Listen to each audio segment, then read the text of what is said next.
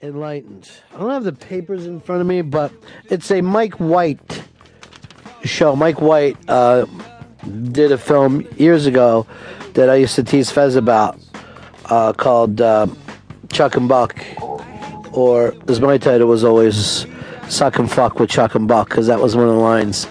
And when Fez had a close friendship, um, I used to tease him about that. I used to call him and his friend Chuck and Buck, even though at that time, Fez, you didn't know that you were gay. No, no, I just thought it was a very intense friendship, and boy, two pals couldn't be closer. Well, they could be, but Um.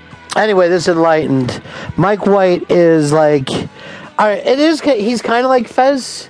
If Fez was comfortable with himself and creative, he would be Mike White. You, your, uh, your fucking power animal should be Mike White.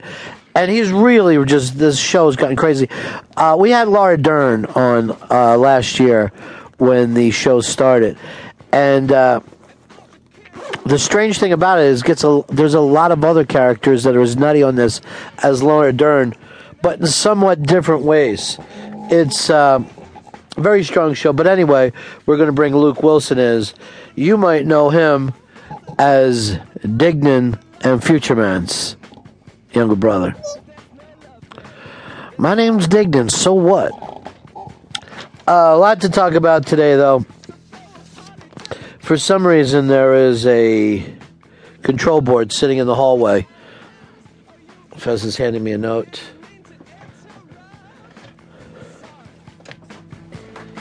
Huh? All right. I don't know why I'm now in the middle of these things. Uh, it is. Uh, where's the hell's Chris Stanley at? What are you doing over there, Chris? Right here. Pips is taking care of some. I'll be inside in momentarily. What is Pips doing? He's taking care of some upstairs in the office. Yeah, but you won't tell me specifically what's going on amongst like. I know there's a lot of weird shit happening today. Everything's gravy. This is Luke Wilson Day, and I want it to go perfectly. Look, the guy hates fucking talking about water sports. I know, so let's not bring it up. Could set him off. I don't know what he's talking about, the UFS. I have no idea. You know, could you please put a sweater on because your arms are just disgusting. Well, it's really then- hot in here. But then you've got. It looks like you got a trach sore in your throat. Um, well, I have to. There is no line between my chest I'm like hair that. and my You- beard. You don't have to put this shirt on, but you the black and blue marks are just disgusting. It's like a battered woman's shelter in there. T- tomorrow is your one year coming out anniversary. Yes, it is. And it's a day for you to celebrate of all the fun gay men that you met over the years, the gay sex that you took place, and the freedom that you've experienced being out. I've had none of that. No gay sex. No gay sex, no gay friends. No gay friends at all. Not a single one. And it's also the anniversary of my father dying tomorrow. Two years I lost him.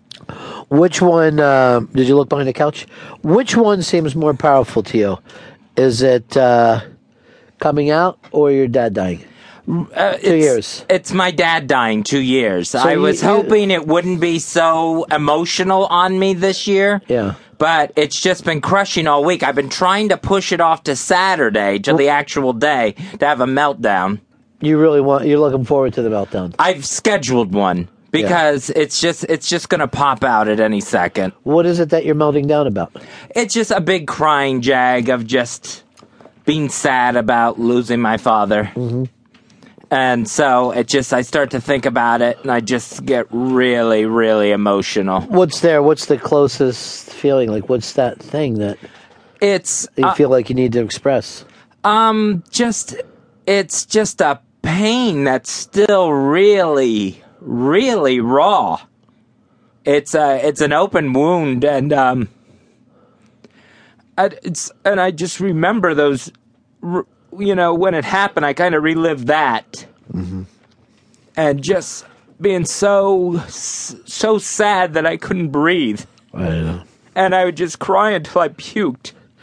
It's so weird because a lot of times I can relate to you, but in this case, I've always been such a good son that I don't have those kind of regrets. You know, I was just on the phone with my dad last night. That must We- have been nice. We were laughing and joking and doing what we call.